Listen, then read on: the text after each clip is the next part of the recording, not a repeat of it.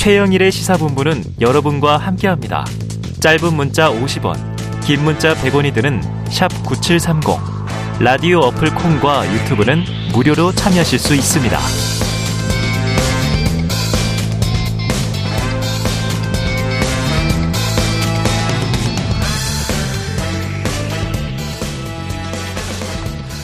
네, 자 계속해서 어제 한남동 주민센터 취재 다녀온 KBS의 현 예슬 기자를 모시고 직접 이야기를 나눠보도록 하겠습니다. 현 기자님 안녕하세요. 안녕하세요. 자 어제 한남동 주민센터 쪽 취재를 맡으셨다고 들었어요. 여기에 실종자 신고 접수 상황실이 마련돼 있는데 상황이 좀 어땠습니까? 네, 어, 실종자 가족분들 가운데 전화 접수가 연결이 되지 않거나 좀더 음. 상황을 정확히 알고 싶다라는 생각으로 이 센터에 직접 방문하셨던 가족분들이 굉장히 많으셨습니다. 네네. 어, 우선 여기 구조를 보면 3층에서 이제 실종 신고를 직접 하시고 네. 지하 1층으로 내려와서 사망 여부가 확인될 때까지 이제 기다리다가 음. 이제 안내를 받으면 이제 이동을 하는 그런 구조로 계속 운영이 됐었었는데요. 네네. 이제 센터 측에서 피해자들의 사망 여부나 이제 병원 등의 위치가 확인이 되면 유족들한테 이제 안내를 해줬는데 어 이후에 이제 좀 시간이 흘러서 사망 사실을 알게 되는 가족들은 그 사실을 이제 알게 되면 그 자리에서 주저앉아서 통곡을 아. 하시고 또 울분을 토하곤 네 하셨습니다. 오후 돼서는 확인이 오전보다는 좀 빨라지긴 했는데 3층 대기실 그 현장 접수하는 데에서 네. 접수를 하시고 1층에 내려가지 않고 기다리다가 이제 가족 가족분이 사망을 했다라는 음. 안내를 받고 또 통곡을 하시고 울분을 토하시는 분들이 좀 있으셨습니다. 그 현장 상황이 굉장히 좋지 않았기 때문에 취재, 취재진들이 저뿐만 아니라 다른 기자들 역시도 네네. 유족들 슬픔을 지켜보면서 상당히 그 접근에 어려움을 좀 많이 느꼈었습니다. 어, 여기가 실종자 가족 입장에서는 생사가 확인되기도 하고 가장 좀 가슴이 좀 아유 뭐랄까요 정말 표현이 어렵습니다. 그런 공간이었군요. 네, 맞습니다. 거기를 취재하신 건데. 자, 지금까지 들어온 실종자의 이 접수, 신고된 접수 한 몇 건쯤 됩니까? 네, 제가 어저께 이 현장에 저녁 8시 30분까지 음. 있었었는데요. 제가 마지막으로 확인했을 때는 어제 최초 접수 그 받기 시작한 시간이 새벽 5시 30분부터를 받았었는데 네. 어, 오후 8시까지는 총 4,257건이 접수가 됐었고요. 어. 오늘 오전 11시까지로 누적된 신고 건수를 보면 4,464건으로 집계된 걸로 확인됐습니다. 네, 만 하루 4천 건이 넘었고 자, 오늘 오전까지 이제 더 늘었습니다. 네.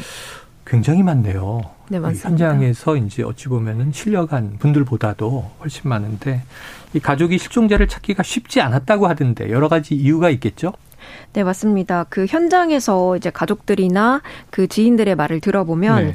연락을 이제 하고 또 전화 신호가 가더라도 이 휴대전화를 그 현장에서 경찰들이 모두 이제 수거를 해서 가지고 있었기 때문에 실종자 당사자에게 이제 휴대전화가 없어서 전화 연결이 안 됐고 또 생사 여부가 직접적으로 확인이 안 됐다라고 네네. 이야기를 했고요.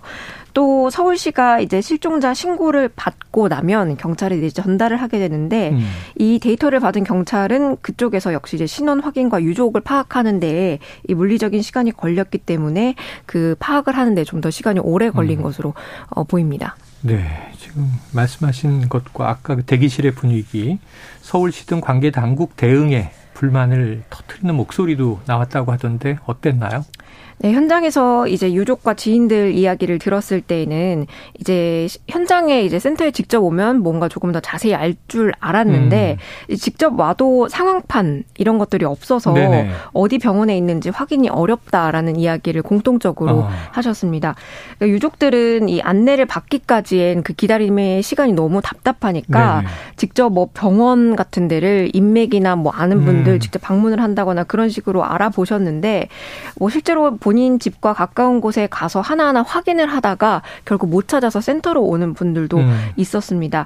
이 대기실에서 기다리실 때에는 또 오전 같은 경우에는 그 강당 같은 곳에 뉴스 방송을 한다던가 음. 안내 방송 이런 것들이 별도로 없어서 아. 막연히 기다리기만 해서 너무 답답했다라고 표현하시는 네네네. 분들도 있었습니다. 그렇겠네요. 그냥 텅 빈 공간에서 기다리시오 이렇게 했던 상황인 것 같은데 지금까지 공식 집계된 사상자 변동은 없죠? 아, 오늘 오전 6시 기준으로 이 중앙재난안전대책본부 자료에 따르면 인명피해는 총 303명이고요. 이 가운데 사망자는 154명, 부상자는 149명으로 집계됐습니다. 이 가운데 여성 사망자는 98명이고 남성은 56명입니다. 사망자 대부분은 20대인데요. 20대 사망자 수는 총 103명으로 집계됐습니다. 또 조금 전 확인된 그 교육부 발표를 보면 10대 사망자들 가운데 6명이 학생인 걸로 확인이 됐고요. 음. 이 가운데 1명이 중학생이고 나머지 5명은 고등학생인 것으로 파악이 됐습니다. 네. 또 부상자 가운데는 중상자가 많아서 부상자 수가 변경될 가능성도 있다고 합니다.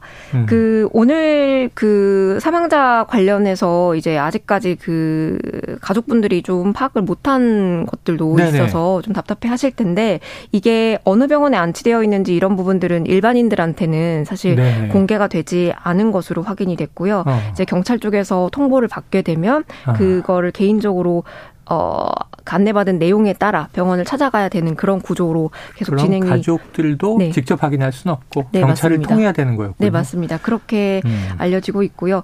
또 오늘 새벽 6시 기준으로 서울과 경기, 인천 등 이제 병원과 장례식장 총 46곳에 나눠져서 이제 사망자 154명들이 안치되어 있다고 합니다.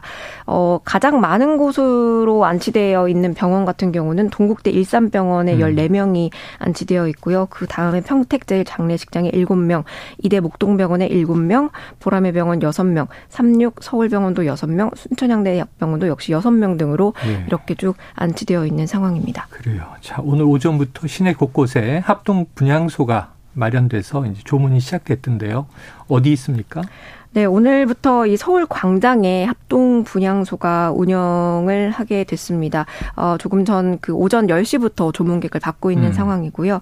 또 용산구 역시도 녹사평역 광장에서 오늘 오전부터 어, 분향소를 운영하기 시작해 다음 달 5일까지 계속 네. 이어갈 예정입니다. 그 외에도 지자체별로 그 영등포구 등 어, 개별적으로 운영을 하게 되고 서울시 교육청의 합동 분향소도 오늘부터 운영됩니다. 네. 자, 앞으로 남은 사고 수습은 어떻게 진행됩니까? 될까요?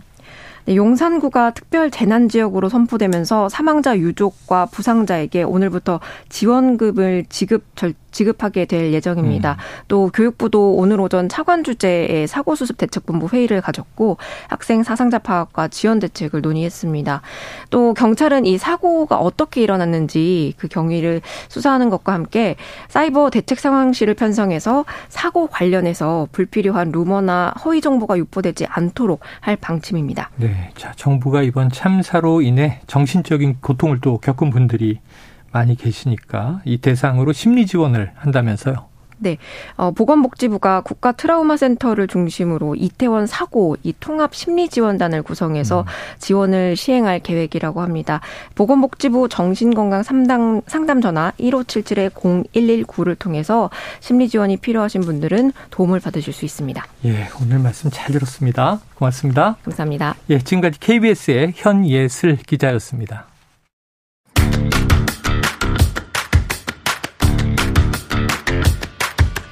지금 여러분께서는 KBS 1라디오 최영일의 시사본부와 함께하고 계십니다.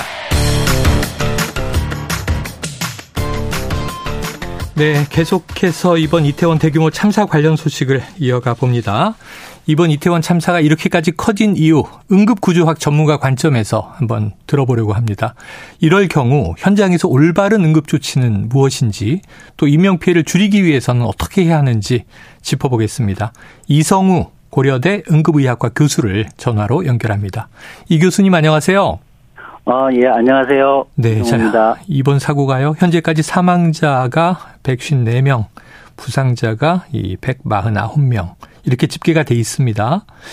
이 현장 의료진들이 네. 대다수 사망 원인을 질식에 의한 외상성 심정지 이렇게 보고 있는데 어, 이게 어떻게 맞게 보십니까? 예, 어, 현재 파악되고 있는 그런 사고 발생 상황들에 대한 그런 보도나 정보들을 고려할 때 질식에 의한 그런 외상성 심정지가 주요 사망 원인으로 생각됩니다. 네. 자, 이 압박에 의한 호흡 곤란, 이걸 좀 어느 정도의 압박 강도라고 우리가 이해하면 좋을까요? 예. 뭐 이걸 절대적 무게를 가지고 이야기하기보다는 네. 이런 다중 압사 사고 때 이제 숨쉬기 힘든 상황을 생각하시면 음. 좀 이해가 빠르겠습니다. 네. 먼저 우리가 이제 생명을 유지하기 위해서는 숨을 쉬어야 하고 숨을 쉬기 위해서는 가슴이 이제 오르락내리락 움직여야 하지 네, 네. 않습니까? 네. 그런데 이제 있던 외부의 그런 압박이나 이런 움직임을 제한하는 상황이 발생하게 되면 음. 숨쉬기가 힘들게 되고 그렇게 되면 이제 산소화라든가 그다음에 이산화탄소의 배출이라든가 이런 것들이 억제되면서 질식이 발생하고 그것이 심정지로 이어지게 되겠습니다. 네. 그런데 또 이 코피를 흘리거나 복부 팽창 증상도 있었다고 해요. 이런 증상들은 좀 어떻게 봐야 합니까? 어, 지금 말씀하신 증상들은 압박 사고의 특징적인 소견은 아닙니다. 네네. 뭐 그것보다는 압박의 어떤 동반된 손상에 의해서 코피가 나거나 복부가 팽창될 수 있을 거라고 봅니다. 음. 따라서 이제 코피를 흘리거나 복부가 팽창돼 있다. 해서 이것이 압박에 의한 네. 뭐 심정지라고 단정하기는 어렵습니다. 네, 알겠습니다. 자, 이 사망자 중에요. 남성이 56명, 여성이 98명으로 알려졌습니다. 이 여성이 한 두 배 가까이 많은데요. 여성이 이번 사고에 더 취약했던 것으로 보인다면 이게 좀 성별이나 나이에 어떤 좀 차이가 있을까요? 음, 예, 이런 어, 압사 사고 같은 경우에는 이런 체격이 굉장히 중요합니다. 아. 앞서 말씀드린 것처럼 이 호흡근이라든가 우리 흉곽, 그러니까 몸체에 네네. 있는 근육량이 호흡을 가슴의 움직임을 좌우하기 때문에 여성이나 소아 같은 경우에는 근육량이 상대적으로 남성에 비해 적고 그리고 또 압박에 의한 그런 질식 사고에 취약할 수 있겠습니다. 음, 그렇군요. 자, 좁은 골목이 발 디딜 틈 없이 사람으로 꽉 채워졌고 그것도 이제 내리막길이었습니다. 한 명이 넘어지면 계속 사람이 쌓일 수밖에 없었던 점 이게 참사의 원인으로 현재 지적되고 있는데요. 사상자 네. 수가 이렇게까지 이렇게까지 많아진 이유를 좀 응급 구조학 전문가 관점에서는 어떻게 보세요? 어, 뭐 여러 가지 뭐 도로의 어떤 뭐 구조적 형태라든가 이제 이런 것들도 향후 개선할 포인트이긴 합니다만은 네. 뭐 문제는 이제 좁은 공간에 많은 사람이 모이게 된 그 상황 자체가 발생하게 가장 큰 원인이고요. 음. 그다음에 이제 그런 상황이 생겼을 때 상황 전파의 문제가 생깁니다. 그러니까 이제 119에 신고하고 하는 그런 상황 전파가 있고요. 그다음에 이제 어떤 그 현장에서 앞에서 이런 쓰러짐에 의한 압사 사고가 발생을 한 걸 뒤쪽에 있는 데서는 전혀 모르게 되니까 네. 계속 이제 이차적으로 사람이 더 유입되게 되고 음. 오히려 이제 반대로 사람이 이제 그 장소에서 도 빠져야 되는 상황인데 역전 현상이 이제 당분간 일어나게 됐죠. 네, 네. 그래서 그런데 이제 실제로 현실적으로는 현장에서 앞에서 일어난 사고를 뒤쪽에 전달할 수 있는 방법이 현재는 뚜렷한 수단이 음. 없는 것이 또 현실이기도 하고 그래서 이제 그런 점을 고려하면 앞으로 이제 이런 거기에 대한 추가적인 연구나 어떤 보완이나 그런 기술적인 그런 도움이 좀 필요할 거라고 생각됩니다. 네. 그래. 알겠습니다. 그래서 이제 뭐 실시간 모니터링이라든가 좀 너무 많은 인, 이 인원이 특정 공간에 유입되면 좀 차단하거나 그런 것도 필요하겠네요. 그렇죠. 예. 네. 자, 언론에서 지금 지적하는 부분인데요. 참사 직후에 환자들의 병원 이송 과정에서 가장 예. 가까운 순천향대 병원으로 좀 쏠림 현상이 발생했다. 환자들의 분산이 좀 적절히 되지 않았다 이런 지적인데 어떻게 보세요? 어, 당시에 뭐 저도 이제 호투를 받고 이제 대응에 나왔던 그런 입장에서 보면 그렇지는 않은 것 같습니다. 음. 어쨌든 어 저희가 이제 다수 이제 사상자가 발생하는 그런 재난 상황에서는 중증 환자를 가장 먼저 이송을 하고요. 네. 그리고 이제 그 다음에 경상자 순으로 이송을 하게 됩니다. 어.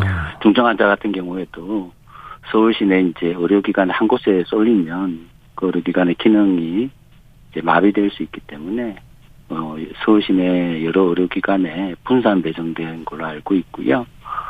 그다음에 이제 현장 사망자 같은 경우에도 체육 간에 이제 뭐 어, 임시 대기소를 만들어서 1차 수용하고 그 다음에 각 영안실로 분산 수용한 것으로 알고 있습니다. 네. 어, 예. 자, 대다수가 이미 이제 심정지가 온 상태에서 구조되지 않았습니까? 그러다 예, 보니까 그렇죠. 현장에서 시민들까지 나서서 이제 CPR 심폐소생을 하던 그런 상황이었는데요. 예, 예. 이런 일이 발생했을 때 가장 먼저 어떤 조치가 이루어져야 하는 겁니까? 예, 뭐 일단 현장에서 심정지라고 판단이 되면 음. 즉시 이제 119의 신고와 함께 목격자가 심폐소생술을 시작해야 합니다. 그리고 네. 이번 사고에서도 다행히 이제 심정지 상태가 119에 전파되면서 이제 정식적인 어떻게 보면 상황 전파 절차가 이루어진 걸로 파악이 되고 있고요. 그리고 현장에서 이제 보도 자료나 동영상 등을 통해서 많은 시민들이 CPR에 동참해 주셨던 것으로 알고 있습니다. 네.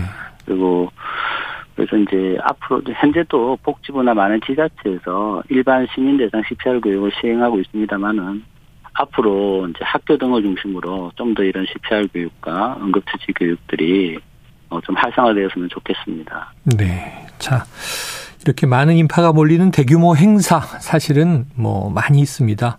이 안전사고 예방을 위해서 중요한 점을 좀 어떻게 짚어주시겠습니까?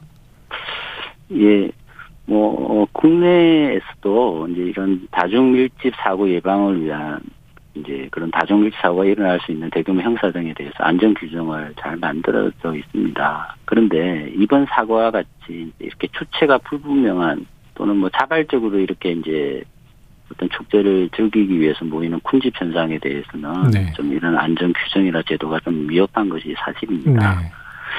그래서 이제 향후에는 이제 이런 이제 다중 밀집 사고가 예상되는 그런 그 행사라든가 또는 자발적 그런 뭐 군집 현상에 대해서는 조금 더 어, 제도권 내에서 미리 아까 이제 어 네네. 말씀하신 것처럼 미리 좀 예측을 하고 음. 안전장치를 더 보완하는 그런 게 필요해 보입니다. 알겠습니다. 자, 끝으로 하나 더 여쭙죠. 만약에, 예.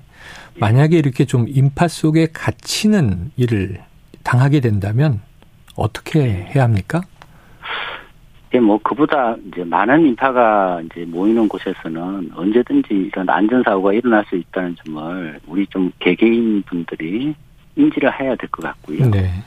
그리고 조금은 천천히 좀 인파가 빠지면 그 자리로 가거나 그 장소로 가거나 하는 그런 조금 기다림과 그런 예방 노력이 일단 가장 먼저 중요할 것 같습니다. 네. 네 그럼에도 불구하고 이제 이런 인파소에 갇히는 상황이라면 뭐 만약에 당장에 그 공간을 떠나는 것이 좋은 조건이 있다면 예를 들면 뭐 길 옆에 바로 자기 옆에 가게가 있다든가 네. 면 그런 가게로 잠시 피하는 것도 좋을 것 같습니다. 음. 그런데 이제 그렇지 않은 상황이면 네. 어 119나 112에 등에 전화를 해서 음. 이런 많은 인파에서 갇히는 상황이고 안전사고가 발생할 우려가 크다. 걸 신고를 통해서 상황 전파를 하는 것이 네. 현재로서는 가장 현명하지 않을까 생각합니다. 알겠습니다. 자, 말씀 오늘 여기까지 듣겠습니다. 고맙습니다. 예, 감사합니다. 예, 지금까지 이성우 고려대 응급의학과 교수였습니다.